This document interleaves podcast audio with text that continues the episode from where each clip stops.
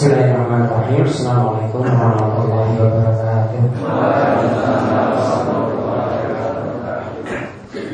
الحمد لله رب العالمين حمدا كثيرا طيبا مباركا فيه كما يحب ربنا ويرضى واشهد ان لا اله الا الله وحده لا شريك له واشهد ان محمدا عبده ورسوله اللهم صل على نبينا وسيدنا محمد alihi wa man tabi'ahum bi ihsan ila yaumil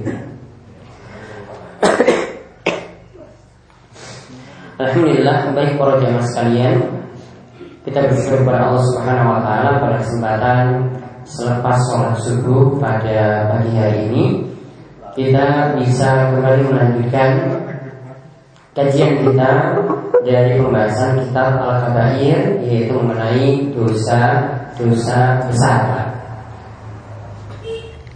Pada kesempatan yang lalu kita telah membahas dosa besar nomor sekawan ya yaitu tentang meninggalkan sholat. Nah sekarang kita akan membahas kembali ya dosa besar yang lainnya.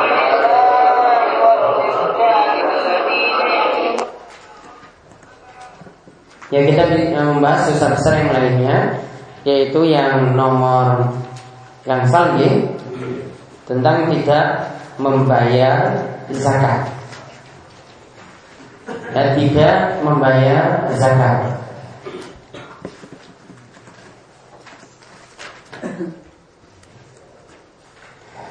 Nah kita lihat Kemarin kalau tentang masalah sholat Ya sholat itu bagian dari rukun Islam Maka jika seorang itu meninggalkan sholat Ini teramat bahaya. Ya ini teramat bahaya. Karena sekali lagi ini adalah bagian dari rukun Islam yang paling urgent, yang paling penting. Ada satu hadis ini saya singgung dulu pembahasan sebelumnya, yaitu ada satu hadis di halaman ke-21 dibawakan oleh Imam Zahabi di sini, yaitu Imam Ahmad meriwayatkan di dalam musnadnya dari hadis Abdullah bin Amr radhiyallahu anhu dari Nabi SAW bahwasanya beliau bersabda, Man lam yuhafiz ala sholah Lam yakun lahu nurun Wala burhanun wala najatun. Wa kana yawmal qiyamati ma'akorun Wa fir'aun wa hamman wa ubay bin khalaf. Siapa yang tidak menjaga sholatnya Maka dia tidak akan mendapatkan nur Tidak akan mendapatkan cahaya Dia tidak akan mendapatkan burhan Tidak akan mendapatkan bukti nyata Wala najatun dan juga dia tidak akan mendapatkan keselamatan. Padahal ini kita sangat butuhkan sekali pada hari kiamat nanti. Kita sangat butuh ya pertolongan Allah Subhanahu wa taala, kita sangat butuh keselamatan dari Allah Subhanahu wa taala. Kalau orang tidak menjaga sholat dia tidak akan mendapatkan keselamatan seperti ini. Lalu nanti pada hari kiamat, perhatikan pada hari kiamat dia akan dikumpulkan bersama pembesar pembesar orang kafir. Yang namanya seorang muslim itu tidak mungkin bersatu dengan orang-orang kafir, nggak mungkin. Ya, orang muslim itu tidak mungkin bersatu dengan pembesar pembesar orang kafir, nggak mungkin. Dan tidak boleh juga seorang muslim itu dipimpin oleh orang kafir. Tidak boleh. Ya, saya sudah selalu singgung bahwasanya Islam itu ya'lu wala yu'la alai. Islam itu tinggi di atas. Jadi muslim itu selalu berada di di atas. Wala yu'la alai bukan dia dikuasai. Jadi dia tidak mungkin tuh bersama dengan orang kafir itu di akhirat. Gak mungkin juga dia ketika di dunia dipimpin oleh orang kafir. Tidak boleh seperti itu. Ya, jadi tidak boleh orang kafir itu memimpin orang mus muslim.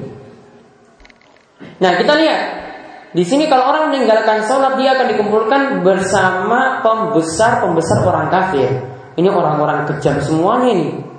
Ini orang-orang nakal semuanya. Orang-orang yang lakukan kriminal besar. Yaitu siapa? Yang pertama Fir'aun. Sering dengar Fir'aun kan? Fir'aun ini sampai mengatakan Ana Rabbukumul A'la Aku ini Rabbmu yang paling tinggi dia sampai mengaku dirinya itu Tuhan. Ya, dia sampai mengaku dirinya itu Tuhan. Walaupun dia kafir seperti itu, namun istrinya itu orang beriman. Ya, istrinya itu orang beriman. Istrinya namanya Asia, itu nanti dijamin masuk surga. Namun suami ini kurang ajar kayak kuil. Jadi suami sama istrinya itu berbeda. Ada juga yang suaminya itu baik, istrinya yang kafir. Seperti siapa? Nabi Nuh, kalian Nabi Lut. Dan ada yang dua-duanya itu kafir. Ini yang banyak. Itu seperti kisah Abu Lahab dan istrinya yang disebutkan dalam surat Al-Lahab. Nah, kita lihat di sini Firaun yang pertama akan dikumpulkan bersama Firaun. Kemudian akan dikumpulkan dulu bersama Korun. Lalu Fir'aun. Kalau Korun pernah dengar Korun? Kalau Korun itu makanya kita biasa kalau ketemukan ada harta yang terpendam Sengokah kemudian menyebut, wah dapat harta karun. Karun itu maksudnya korun dulu. Karena korun, ya, korun itu dia orang yang kaya raya, namun sombong. Dia mengatakan bahwasanya saya dapat harta semacam ini karena saya itu pintar, cerdas. Saya itu seorang profesor, seorang dokter, makanya saya punya harta banyak seperti itu. Jadi saking sombongnya dia katakan bahwasanya dia dia bisa mendapatkan harta yang banyak tadi itu gara-gara dia itu cer cerdas. Padahal pengakuan seperti ini jelas-jelas keliru. Ya seorang kalau mendapatkan nikmat haruslah dia menyandarkan nikmat tersebut pada Allah Subhanahu wa taala. Lalu akan dikumpulkan bersama Haman. Haman itu siapa Haman? Haman itu menterinya Fir'aun. Ya, Haman itu menterinya Fir'aun. Jadi si Fir'aun itu jadi kepala negara. Haman itu yang mengurus pemerintahannya. Ya, Haman itu yang mengurus pemerintahannya. Ini juga dia kurang ajar juga seperti itu orang yang kafir. Kemudian juga akan dikumpulkan dengan Ubay bin Khalaf. Ubay bin Khalaf itu maksudnya adalah ya yang terkenal di kalangan musyrikin. Dia ini termasuk orang yang kaya raya karena hidup dagang. Karena perdagangan. Maka Ibnu Qayyim ketika membawakan hadis ini beliau mengatakan siapa yang meninggalkan sholat gara-gara ngurus kerajaan, gara-gara ngurus kekuasaannya, maka dia akan dikumpulkan bersama Fir'aun. Siapa yang meninggalkan sholat gara-gara ngurus hartanya, maka dia akan dikumpulkan bersama Korun. Siapa yang meninggalkan sholat gara-gara sibuk ngurus pemerintahan, maka dia akan dikumpulkan bersama Haman. Dan siapa yang meninggalkan sholat gara-gara ngurus dagangannya, maka kelak dia akan dikumpulkan bersama Ubay bin Khalaf bersama pembesar-pembesar orang kafir seperti itu. Ini sekaligus menunjukkan bahayanya meninggalkan sholat dan juga menunjukkan bagaimanakah ketika seseorang itu mengerjakan sholat dia akan mendapatkan keselamatan dan akan mendapatkan cahaya dari Allah Subhanahu wa taala. Mudah-mudahan dengan kita mengetahui seperti ini kita bisa mengingatkan kepada ya masyarakat yang ada tentang pentingnya menjaga sholat dan mungkin-mungkin kita jadi umat yang diberkahi dan juga mendapatkan keselamatan dari Allah Subhanahu wa taala. Kemudian sekarang kita lihat tentang zakat.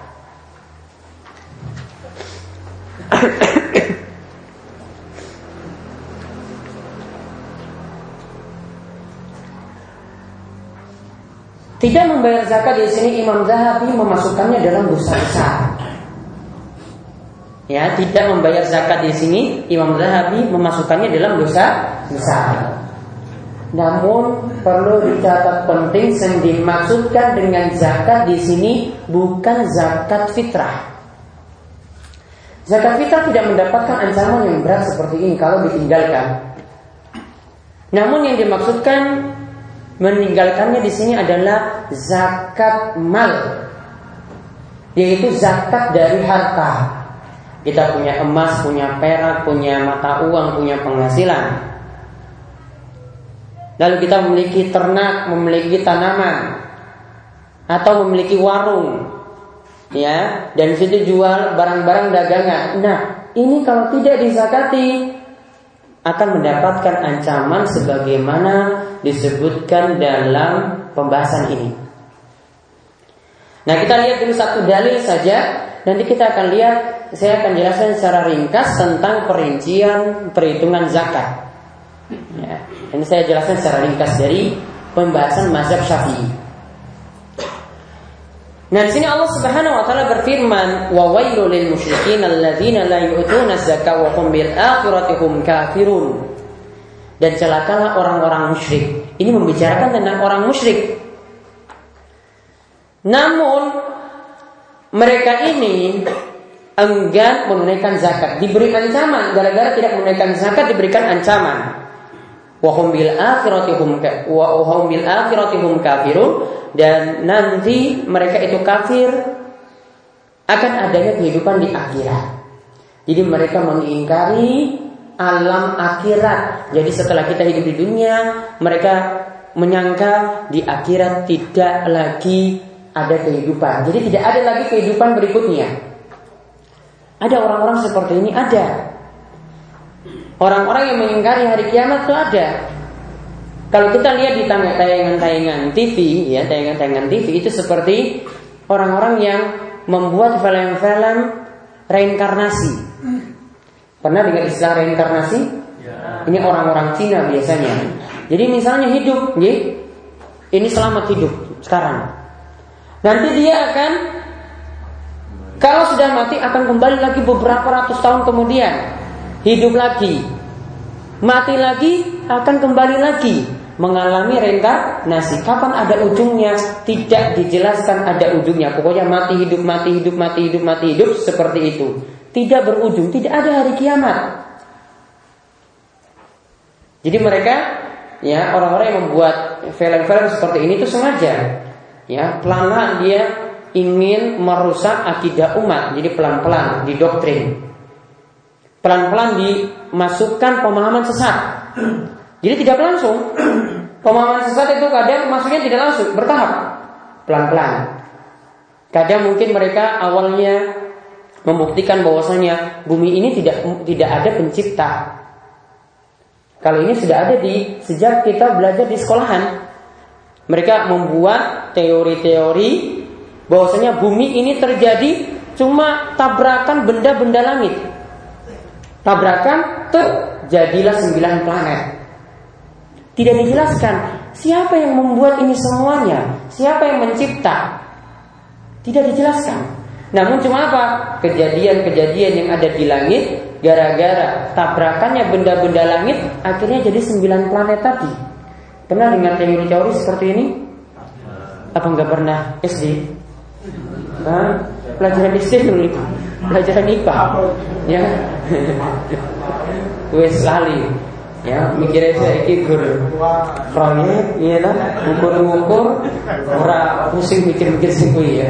Tapi kalau orang yang menggeluti dunia pendidikan pasti pernah melihat teori-teori semacam tadi. Ini artinya juga ini doktrin atau ingin dia masukkan suatu pemahaman yang ingin meniadakan Allah itu sebagai pencipta.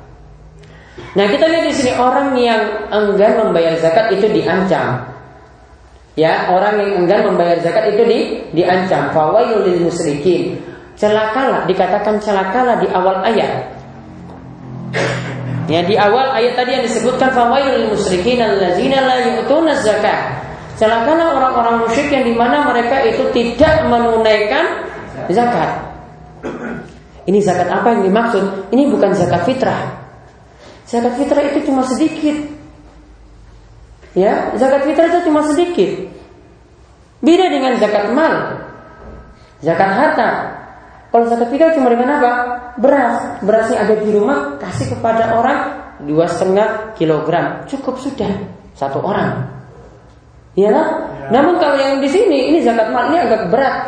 Karena ada emas kita punya, ada perak kita punya, ada penghasilan kita punya. Hewan ternak kita punya juga. Kemudian ada tanaman juga kita punya. Itu semua kena zakat. Nah, makanya di sini saya bahas secara ringkas. Terlebih dahulu kita lihat apa saja harta yang dizakati. Apa saja harta yang dizakatkan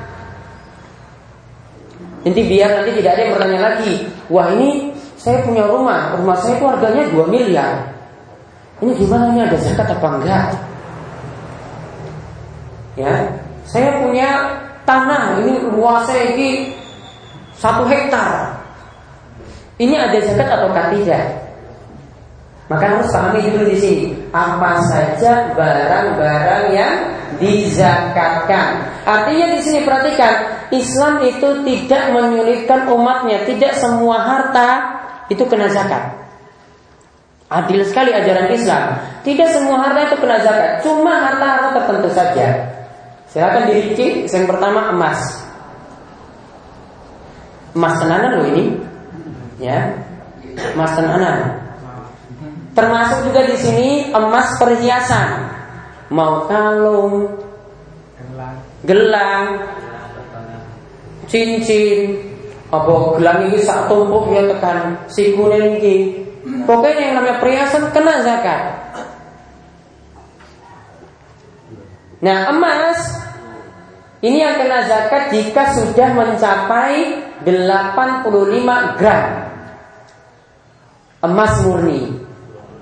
Jadi kalau masih rong gram orangnya zakat.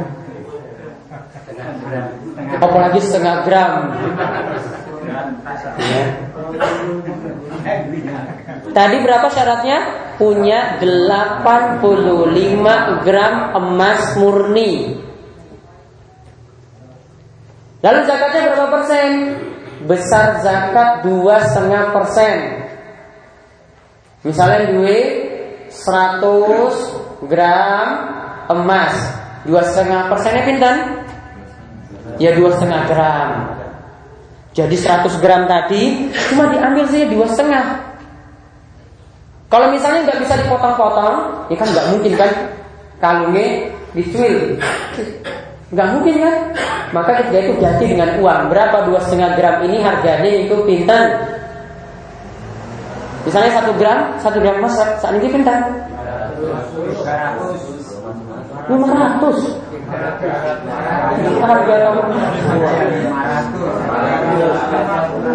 Emas murni loh.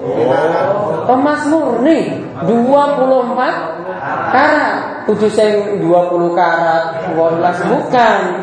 24 karat. 500 kalau yang belum dibentuk sekitar itu ya orang atau seperti ya. Nah nanti bisa diganti dengan uang ya taruh tadi dua setengah gram zakatnya nanti diganti uang oh dua setengah gram dikalikan 500 ribu itu berapa?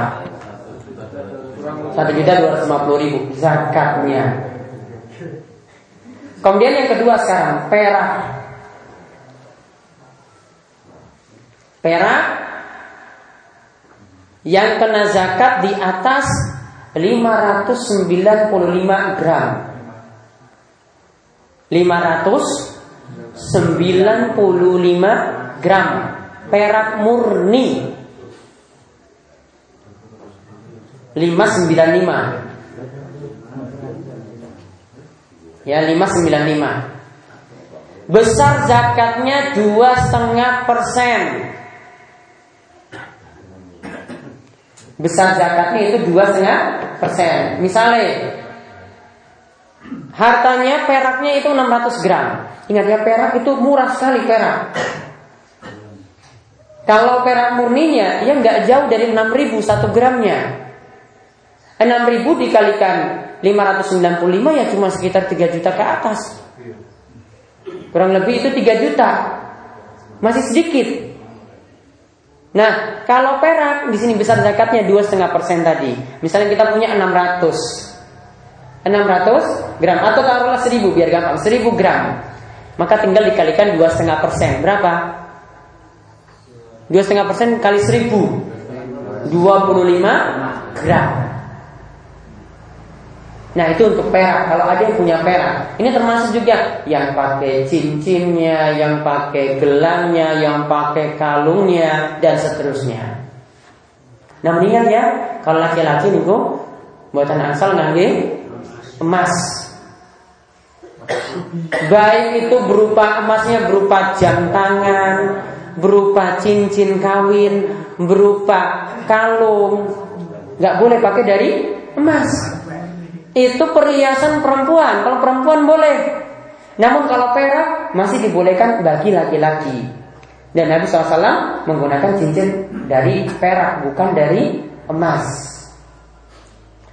Kemudian yang nomor tiga.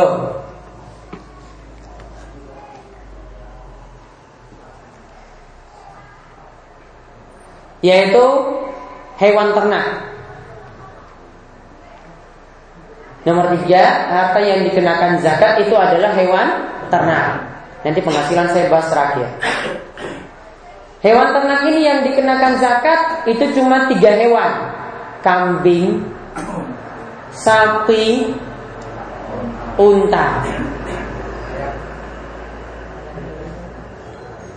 Namun kambingnya dicatat kambingnya kena zakat jika sudah mencapai 40 ekor. Jadi kalau masih 10 belum. Masih satu apa lagi? Mau dipotong apanya? Kalau sapi Kalau sudah punya 30 ekor. 30 ekor sapi. Kalau unta sudah punya 5 ekor Jadi kelingan ya Kalau terutama yang kita punya itu kambing atau enggak sapi namun di sini para ulama berisyarat untuk hewan ternak yang kena zakat jika pakannya itu dari padang rumput. Jadi istilahnya ini digembalakan apa istilah ini? Ya. Jadi misalnya ini ada padang rumput nih, sejumlah nih. Kemudian dilepas di situ. Sepanjang tahun pakannya cuma dari padang rumput itu. Bukan di kandang. Jadi kalau misalnya ngarit ya goreng makan kemudian diberikan kepada sapi atau kambing tadi ini tidak kena zakat. Tidak kena zakat.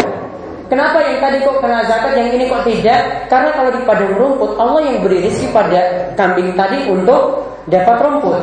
Namun kalau dia itu usahakan sampai golek pakan, sampai toko pakan, sampai beli pakan, ini kan dia keluarkan biaya. Bahkan sini rata-rata ya orang tahu untung kalau ya. dua sapi apa kambing. Ya kan? Jarang ada untung. Bahkan tidak ada yang prioritasnya itu untuk bisnis. Ya pokoknya nanti kapan uh, butuh ya jual. Orang butuh ya ya wes meskipun harganya lagi munda, orang butuh orang gelem. Maka yang seperti ini tidak kena zakat. Namun nanti kalau dia sudah jual, nanti kita bahas nanti di zakat penghasilan. Ini beda lagi. Jadi ya? Tadi yang kena zakat itu cuma apa? Kambing, sapi, unta. Kemudian kambing, sapi, unta ini itu ambil pakannya dari padang rumput. Jadi padang rumput yang jembar, kemudian dilepas terus setiap harinya di situ.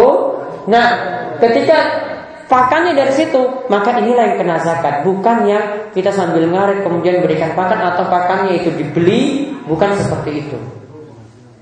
Kemudian nomor empat,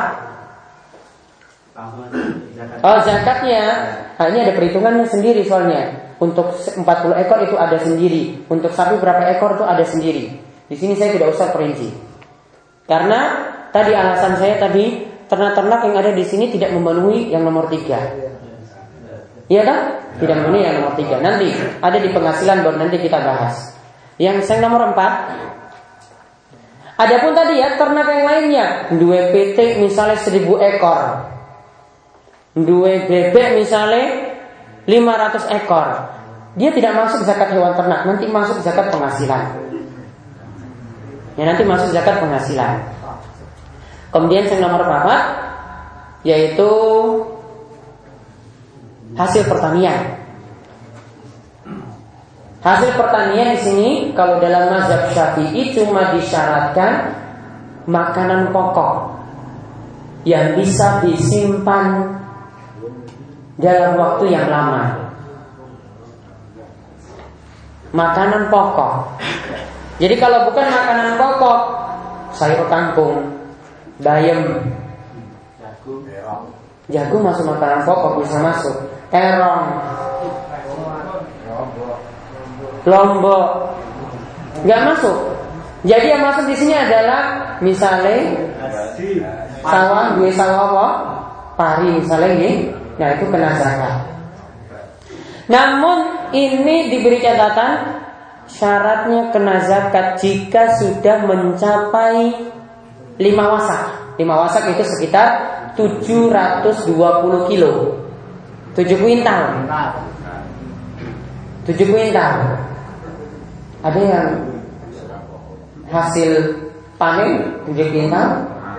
Ada ya? Ada. Ya, kalau sampai 7 kuintal maka kena zakat. Zakatnya dirinci jadi dua.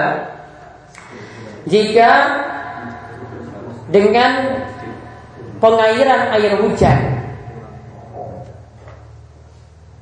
Pengairan air hujan artinya kan gratis. Ya, gratis langsung. Atau dengan air sungai langsung masuk ke sawahnya Gratis juga tidak ada biaya untuk buat paritnya itu nggak ada, langsung masuk. Maka kalau seperti ini zakatnya 10% makin besar.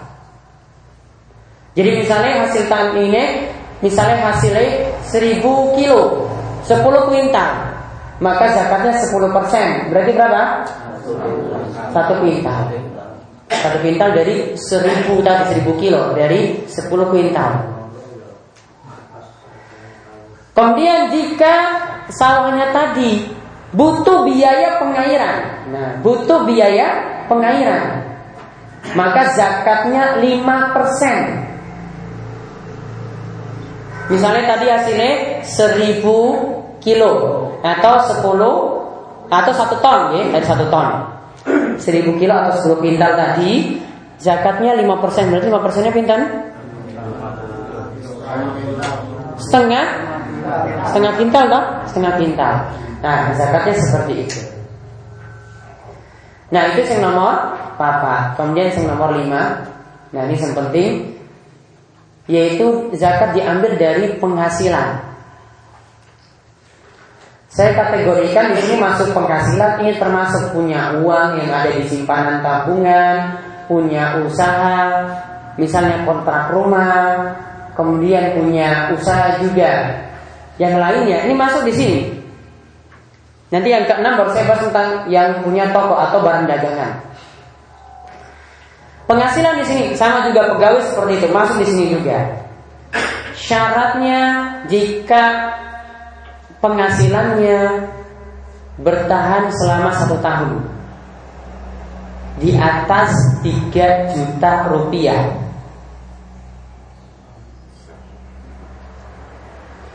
Saya ambil yang paling sedikit 3 juta. Pokoknya yang di atas 3 juta penghasilannya di atas 3 juta ini bertahan sepanjang tak tahun. Jadi tabungannya itu di atas 3 juta terus nggak turun dari 3 juta. Maka kena zakat. Besar zakatnya dua setengah persen. Misalnya nih, sekarang penghasilannya langsung pas gajian pertama langsung dapat gaji 5 juta. Ketika ini kan tadi syaratnya apa? Bertahan selama satu tahun. Ketika satu tahun, niku bertahan malah jadi 5 juta tadi jadi 20 juta. Maka zakatnya dua setengah persen dari 20 juta berapa? 500 ribu 500 ribu saking 20 juta Keluarkan 500 ribu tadi Untuk zakat Nah kalau dibawa misalnya ya yang terjadi gajinya itu tadi 5 juta awalnya. Namun ketika akhir tahun malah habis entek. Ya, untuk nyumbang. Ya. Arak toko motor, ya. Tidak bertahan selama setahun awalnya naik munggah-munggah-munggah sampai 20, tapi pas bulan ke-9 ke-10 ada kebutuhan. Habis. Maka kalau habis tidak kena zakat. Pokoknya ini kudu bertahan selama satu tahun. Kalau turun dari 3 juta tadi, berarti nanti kalau naik lagi sampai 3 juta, dia hitung ulang lagi.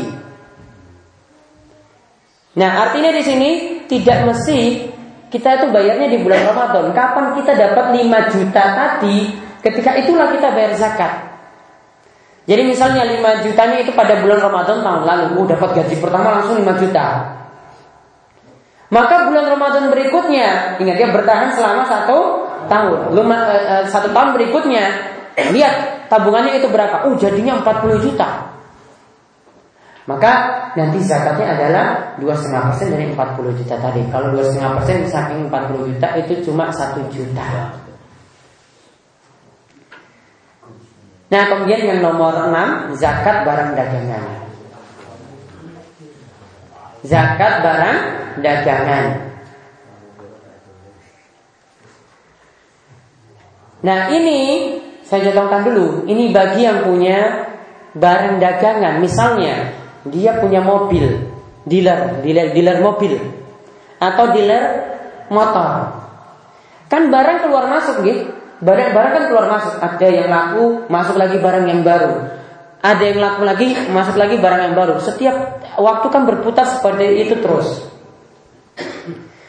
Maka ketika dia jalan usaha di sini itu rata-rata sudah di atas hitungan 3 juta tadi. Kalau orang punya usaha mobil atau usaha motor tadi dealer, pasti sudah di atas 3 juta ya kan barang-barangnya nilainya.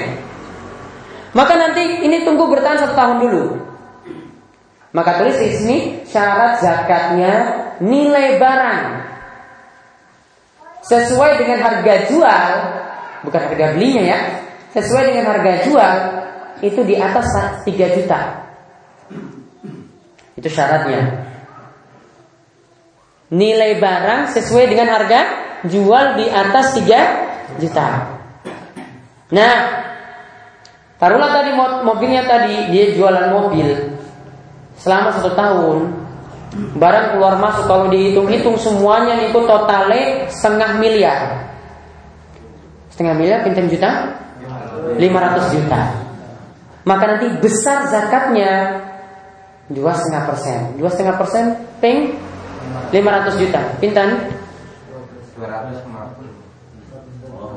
Hmm. 12 12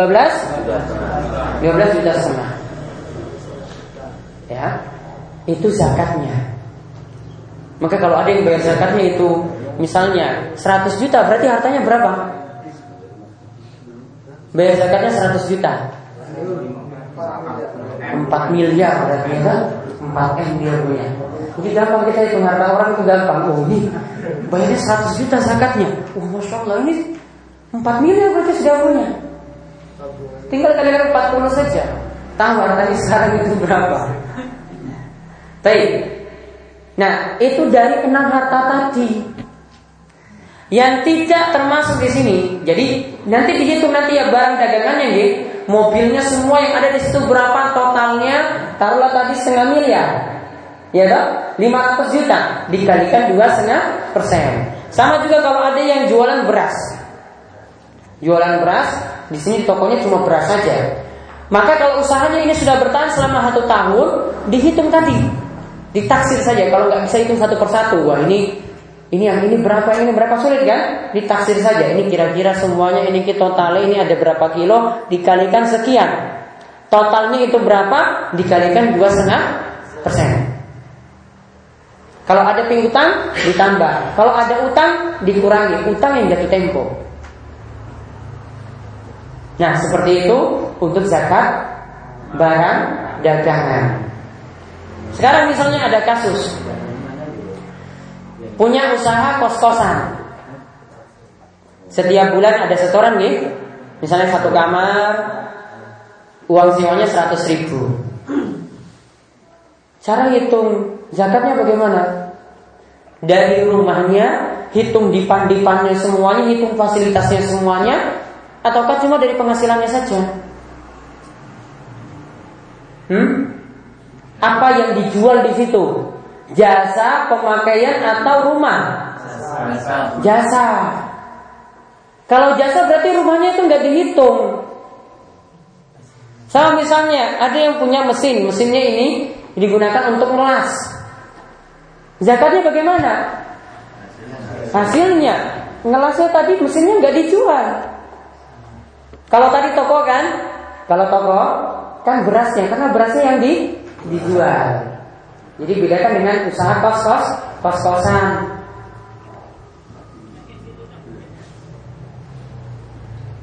Misalnya sekarang punya usaha ternak, tadi ayam, punya seribu ekor.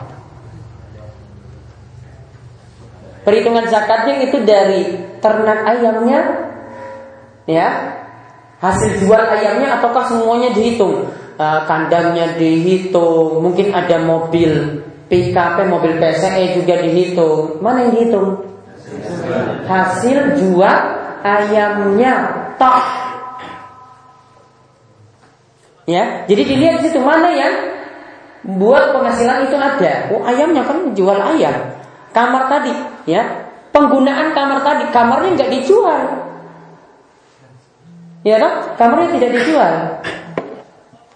Nah, dan yang lainnya semisal itu. Kemudian yang terakhir di sini penyaluran zakat. Ya, yang terakhir itu penyaluran zakat. Nah, penyaluran zakat ini disebutkan dalam surat At-Taubah ayat 60. Zakat itu disalurkan untuk delapan golongan. Yaitu zakat disalurkan untuk delapan golongan. Yang pertama, fakir. Yang kedua, miskin. Yang ketiga, amil zakat. Namun sini amil zakat saya beri catatan amil zakat ini yang dimaksudkan bukan takmir masjid, bukan panitia zakat. Yang dimaksudkan amil zakat itu adalah namanya saja amil. Amil itu artinya pekerja. Dan dalam ayat disebutkan wal amilina alaiha. Dia kerja karena dapat SK saking pemerintah. Jadi bukan dia ngangkat diri sendiri, wah saya pokoknya jadi amil zakat. Setiap ada zakat yang masuk, saya potong seperdelapan. Ini makan harta orang dengan cara yang tidak halal, tidak boleh. Jadi yang namanya pengurus masjid, namanya panitia zakat itu cuma kerja sosial, boleh pahala. Kalau ada yang bantu kasih ini uang untuk transport, ya syukuri dapat. Kalau tidak, ini cuma cari pahala loh. Jadi itu yang dimaksudkan yang panitia zakat. Jadi tidak masuk dalam istilah amir zakat. Jadi sini banyak yang tidak pahami. Jadi kadang dipotong nih. Juga perhatikan kalau zakat yang masuk misalnya 200 juta. Dia potong seperdelapan. Satu orang ini ya. Satu orang potong seperdelapan berapa? 25 juta. Eh, 25 juta? Iya, 25 juta nih. Dari 200 juta. Itu satu orang loh 25 juta. Kalau ada orang bayar zakat 200 juta tadi 10 orang sudah beli mobil satu dia. Iya kan? Sudah beli mobil satu. Jadi ini pahami dulu istilah ini baik-baik. Jadi yang bayar ini biasanya pemerintah. Pemerintah kasih gaji juga untuk dia untuk ngurus zakat saja dan dia punya kewenangan lagi. Siapa yang tidak bayar zakat? Dia tarik dengan paksa atau tidak? Kamu tidak mau bayar zakat, saya lapor Pak Polisi. Amil zakat yang ada saat ini tidak punya sifat pemaksaan seperti itu, maka mereka tidak disebut amil zakat. Kemudian yang keempat, mu'allaf. Mu'allaf di sini yang dimaksudkan setiap orang yang ingin dicari simpatinya. Orang yang malas sholat biar dia rajin sholat dikasih zakat. Orang yang Islamnya belum kuat karena baru masuk Islam seperti yang kita sebut mu'alaf nih, maka dikasih zakat. Namun kalau mu'alafnya itu wah, saya masuk Islam dulu. Tapi sudah 50 tahun. Ini tidak disebut lagi seperti itu. Wong imannya wis kokoh kecuali kalau baru masuk kemarin. ya, wah ini kan imannya masih goncang, masih banyak ini juga dapat serangan dari orang lain, maka ini tidak masuk. Kalian juga bisa juga cari simpati, misalnya dari berikan zakat kepada para takmir atau kepada yang punya kekuasaan itu seperti kepada pak dukunnya atau kepada pak lurahnya, boleh. Zakat salurkan untuk tujuannya apa? Cari simpati. Biar kita kalau dakwah itu mudah. Ya ditarik simpati seperti itu. Kemudian yang kelima untuk pembebasan budak. Yang ke enam untuk pelunasan utang. Yang ketujuh untuk visabilillah Fisabilillah di sini diberi catatan yang dimaksudkan yang dimaksudkan adalah jihad di jalan Allah. Jihad di jalan Allah, jadi berperang. Namun di sini tidak dimaksudkan untuk masjid, bangun masjid, tidak boleh dari dana zakat. Tidak boleh juga dana zakat untuk beli karpet. Tidak boleh juga untuk bangun jalan. Ini bukan fisabilillah. Fisabilillah itu yang dimaksudkan adalah untuk berjihad di jalan Allah. Atau sebagian ulama tafsirkan juga boleh yang dimaksudkan sini adalah berikan kepada santri-santri yang ada di pesantren karena mereka berjihad dengan ilmu. Baru yang terakhir untuk Ibnu Sabil orang yang terputus perjalanan jauh. Bekalnya habis, kemudian dia berhenti di satu tempat dia tidak bisa pulang. Padahal mungkin dia orang yang kaya namun bekalnya habis mungkin dirampok dan seterusnya. Dia diberikan zakat supaya bisa kembali ke tempatnya ketika pulang. Itu namanya ibnus sabil. Dan zakat tidak boleh diberikan kepada orang tua. Wah saya punya zakat saya berikan kepada bapak lalu simbol wah nggak boleh. Tidak boleh diberikan kepada istri tidak boleh diberikan kepada anak karena untuk bapak, ibu, anak, dan istri itu semua wajib kita nafkahi. Nafkah tidak boleh dicampur dengan zakat. Makanya harus kepada orang lain. Ada misalnya sedulur-sedulur yang miskin, nah ini yang lebih diutamakan daripada orang yang jauh. Zakat juga lebih diutamakan disalurkan di tempat itu. Jangan dibawa pergi jauh-jauh ke tempat yang jauh. Kalau ada di situ yang miskin, ya zakat untuk mereka. Jangan di sini masih ada yang miskin, zakatnya langsung disalurkan. Wah, di sana lebih butuh. Kalau di sini sudah cukup, yang tempat lain itu misalnya butuh baru diberi. Namun kalau di sini belum cukup nggak boleh. Karena kita ini memeratakan ekonomi yang ada di masyarakat kita dulu, bukan ke orang yang jauh. Maka Nabi SAW itu katakan ketika Mu'adz itu diutus ke Yaman, ya maka ambillah zakat dari mereka faturadu ala fuqaraihim. Lalu kembalikan lagi kepada orang-orang miskin yang ada di tengah-tengah mereka. Tidak disalurkan untuk orang-orang yang jauh termasuk juga untuk zakat fitrah. Zakat fitrah itu tidak langsung di bawa ke tempat yang jauh. Ini yang ada di kita ini fakir miskin itu banyak. Diselesaikan dulu dirangkukan dulu di sini. Nanti kalau sudah cukup ya tidak ada lagi yang butuh baru nanti bawa ke tempat yang lainnya. Nah di kemauan yang kita bahas untuk masalah zakat. Nanti tentang ancaman-ancamannya insya Allah akan kita bahas pada pertemuan berikutnya. Monggo jika ada yang mau bertanya. Ya pak. Saya karena kurang jelas yang pertama ada tiga pertanyaan. Yang pertama adalah masalah zakat profesi ya zakat profesi ya. Itu dalam teknisnya apakah bisa diberikan setiap bulan? Apakah dalam teknisnya bisa diberikan setiap bulan? Baik. Pertama ada ya. kan tadi untuk perdagangan.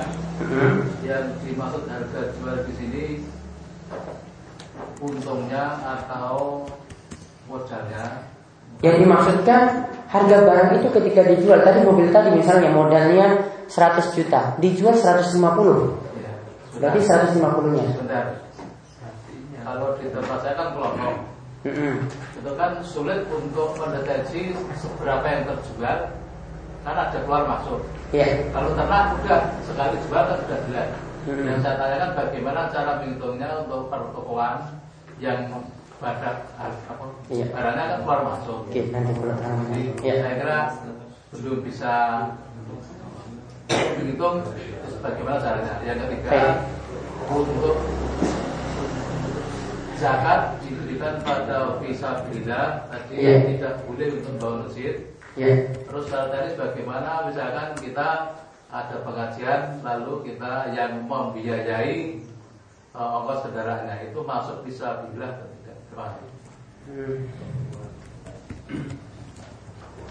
Iya. Ongkos kendaraan pengajian. Yang pertama zakat profesi. Setiap bulan biasanya ini istilah zakat profesi ini adalah untuk penghasilan setiap bulan dan nanti langsung dipotong zakatnya. Walau untuk zakat profesi ya, ini tadi sama pembahasannya dengan zakat penghasilan. Tadi saya jelaskan bahwasanya untuk penghasilan tetap ada istilah haul. Haul itu apa? Yaitu menunggu sampai satu tahun.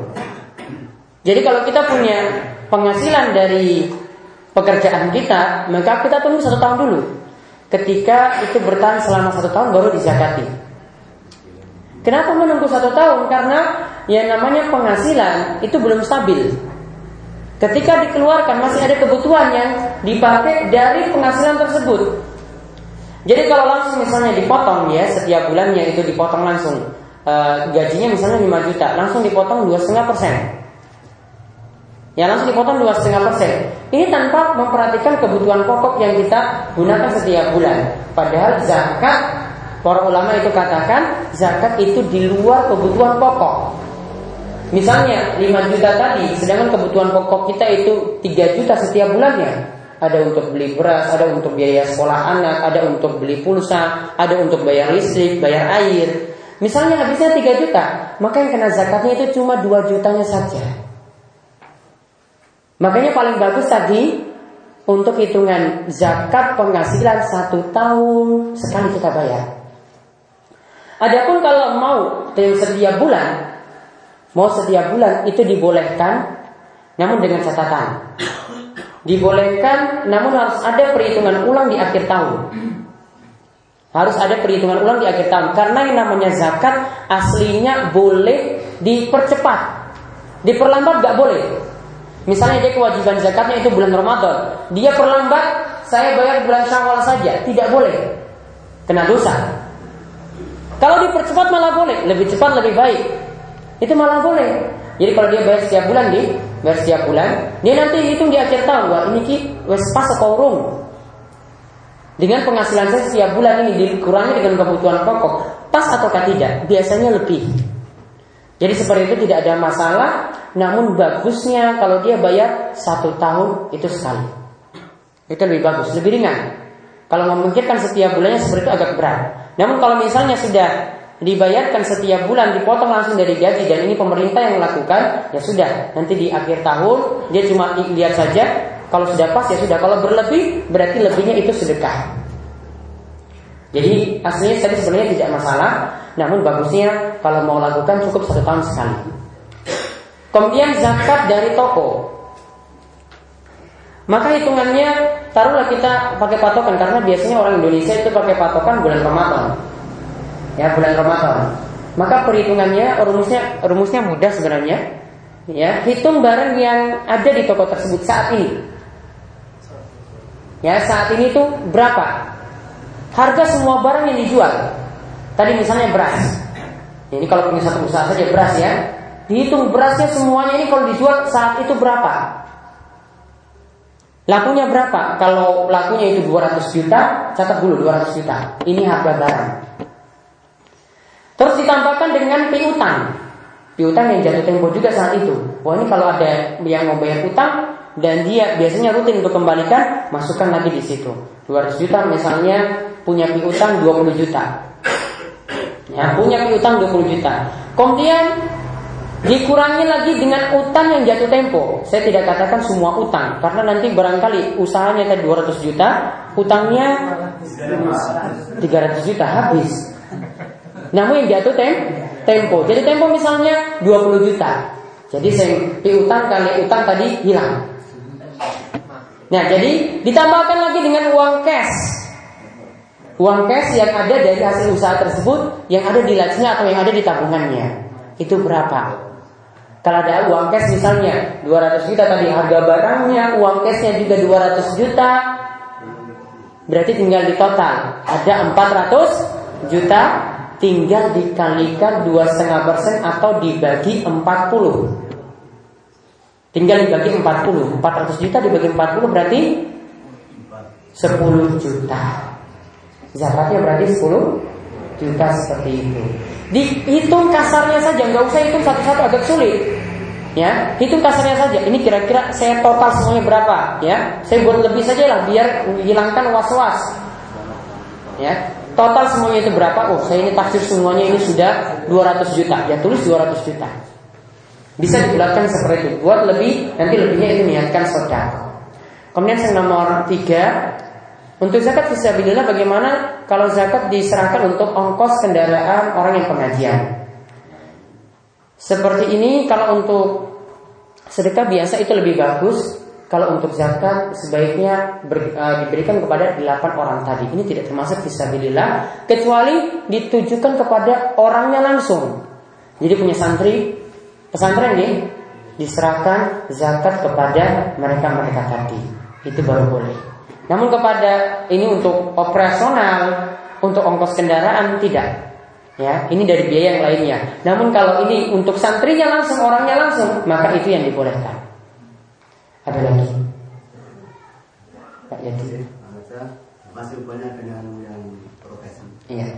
Misalnya gini, misalnya kalau yang kan lihat berat. Itu misalnya gajinya 5 juta, terus digunakan dalam satu bulan ya, itu tinggal satu juta ya. kemudian sudah gajian lagi berarti kan ya. bulan ini satu juta ya. apakah itu nanti dihitung misalnya sisa-sisanya tiap bulan atau nanti akhirnya itu berapa Teh. Gampangnya kalau penghasilan, ini saya beritahu gampangnya saja, ya.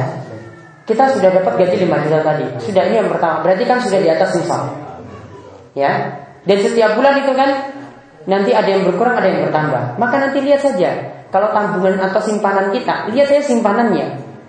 Apakah masih di atas 3 juta atau tidak? Jika itu masih di atas 3 juta terus, nanti lihat di akhir tahun saja. Jadi tidak usah perhatikan, wah ini dulu untuk penghasilan sekian, pengeluaran sekian tidak perlu. Di akhir itu sisanya berapa sisanya ini yang dizakati. Jadi misalnya di akhir tahun tadi 5 juta awalnya, di akhir tahun sisanya cuma 10 juta. Berarti zakatnya dua setengah persen dari 10 juta. Jadi nggak usah hitung itu, wah setiap bulan saya punya pemasukan sekian, kemudian pengeluaran untuk beli beras sekian, rumit. Mendingan langsung dilihat di akhir tahun atau misalnya kita pakai patokan Ramadan, setiap Ramadan tabungan saya itu sisa berapa? Itulah yang dizakatkan. Simpel seperti itu. Ada lagi? Pak Kamal? Dengan permintaan zakat fitrah itu apakah yang delapan golongan itu atau cukup yang dua golongan? Zakat fitrah. Kalau kita melihat dalam hadis Ibnu Abbas Nabi SAW mengatakan, eh, Ibnu Abbas mengatakan, Farada Rasulullah SAW zakat al fitri tu'matan lil masakin wa tukhratan lis Kata Nabi SAW, eh, kata Ibnu Abbas Rasulullah itu mewajibkan zakat fitrah. Jadi zakat fitrah itu wajib. Itu ditujukan untuk dua hal. Ada dua maksud, yaitu yang pertama untuk memberi makan orang miskin. Yaitu untuk memberi makan orang miskin. Kemudian yang kedua untuk membersihkan atau menutup kekurangan-kekurangan yang ada dari orang yang jalani puasa. Maka kalau dari tekstual hadis ini katakan bahwasanya zakat fitrah cuma ditujukan kepada orang miskin saja. Orang miskin bisa jadi yang sudah sepuh-sepuh yang nggak ada yang ngurus lagi, ya. Bisa jadi ada anak yatim yang miskin, maka dia kena zakat, dia diberikan zakat. Atau orang-orang yang dari segi ekonomi itu miskin, dia yang diberikan zakat. Adapun pendapat mayoritas ulama memang berpendapat seperti yang disebutkan dalam surat At-Taubah ayat 60 tadi. Namun Allah Allah untuk zakat fitrah baiknya cuma orang miskin saja yang diberikan. Kalau tujuh golongan yang lainnya bisa dapat dari zakat mal. Dan zakat mal itu biasanya lebih banyak. Ya dan lebih mereka butuhkan daripada zakat fitrah. Zakat fitrah cukup untuk orang miskin untuk membahagiakan mereka di hari raya. Satu lagi. Pak ya. kemarin waktu di tempat itu ada zakat fitrah di ini bahwa yang dapat uang zakat eh, zakat fitrah ini orang miskin dan orang orang tua gitu atau janda tua itu eh, saya mengusulkan bahwa eh, ada orang yang miskin itu dia masih bisa kerja, maksudnya bisa buruh ataupun buruh tani ataupun apa, tidak mendapatkan Jadi pengertian miskinnya berarti yang harus dipahami. Miskin itu adalah fakir itu lebih parah daripada miskin. Fakir itu 50% kebutuhan pokoknya. Ingat ya kebutuhan pokok. Makan, tempat tinggal ataupun pakaian, dia tidak bisa penuhi. 50%-nya. Sedangkan kalau miskin 100% dari kebutuhan pokok tidak bisa dipenuhi 100%-nya Walaupun sudah kerja Walaupun dia itu buruh tani Walaupun dia itu buruh bangunan Kalau dia 100% kebutuhan pokoknya tidak bisa dipenuhi Dia diberikan zakat Miskin ini ada ada orang tua. Orang tua? Orang tua itu eh, karena saya itu mengatakan ini walaupun orang tua tapi anak-anaknya itu sudah pada kuat bisa memberi makan. Kalau ada anak-anaknya seperti itu Maka dia tidak diberi malah malah itu diwajibkan diberi. Tidak boleh diberi Karena orang tua ini nanti jadi tanggungan nafkah dari anak-anaknya tadi Anak-anaknya beri nafkah pada orang tua Kalau anak-anaknya sugih nggak boleh diberikan Cari yang lain yang lebih butuh. Ada lagi? uang yang 3 juta tidak bergerak dalam satu tahun. Artinya orang yang punya tabungan 3 juta lebih.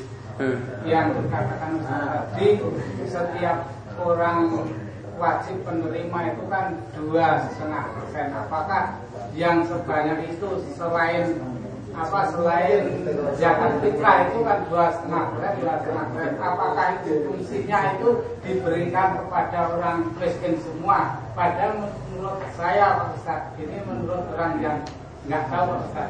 Yang namanya orang miskin itu apakah itu nanti tidak timbul permasalahan apa nggak mau kerja itu melatih eh, sungkan gitu. Apakah timbul resep melatih resep kepada orang miskin kan Berarti nggak usah diberi. Ya Berarti nggak usah diberi zakat. Selain zakat fitrah Ustaz. oh, Selain zakat fitrah. Ya. Jadi artinya dia ya biar didik dia maka nggak usah diberikan zakat. Nanti nggak melatih malas membuat dia itu malas Ya itu kan nanti faktor lain ya. Nanti cuma dinasihati saja ini tetap untuk membantu Sekaligus juga membuat dia nanti untuk tetap kerja. Ini yang bisa Ya, bisa seperti itu. Diberi motivasi saja. Ya, tetap suruh dia tetap kerja Namun kalau ada kekurangan pada dirinya Ya diberikan zakat juga tidak ada masalah. Terakhir misalnya untuk sewa rumah, sewa rumah kan itu memang masalah. Tapi permasalahannya kalau misalnya ini sistem saham, Ya, saya untuk usaha konvensional ataupun sewa juga bisa. ya, Itu misalnya terdiri dari 10 orang. ya Itu dihitung dari penghasilan atau dari nafkah masing-masing? Karena mereka kan kalau saham kan tentunya uang. Biasanya 10 juta. Dilihat dari penghasilannya saja Penghasilan urusan Dari urusan itu Ya mereka bagi keuntungannya berapa peng- Dari penghasilan ini nanti yang dizakat Terus yang kedua masalah eh, tabungan-tabungan tadi. Itu kan Ya. biasanya ada yang tabungan, ada yang haji, ada yang tabungan biasa. Ya. Itu apakah tabungan haji itu masuk? Tabungan haji tidak masuk dalam hitungan zakat Karena tabungan haji itu nggak bisa lagi ditarik Dia tidak dimiliki secara sempurna Jadi tabungan haji tidak masuk Namun kalau di luar tabungan haji Masuk dalam hitungan zakat Karena itu harta milik kita Kalau haji tidak bisa diambil lagi Jadi tidak kita dimiliki secara sempurna. Seperti itu yang dimaksud.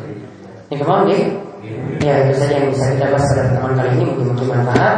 Mudah-mudahan Allah Subhanahu Wa Taala memberikan kita taufik dan memberikan kita keberkahan dalam rezeki dan memberikan kemudahan dalam amalan soleh dan semoga Allah Subhanahu Wa Taala terus memberikan kita keistiqomahan di dalam ibadah maupun menuntut ilmu selepas bulan Ramadan.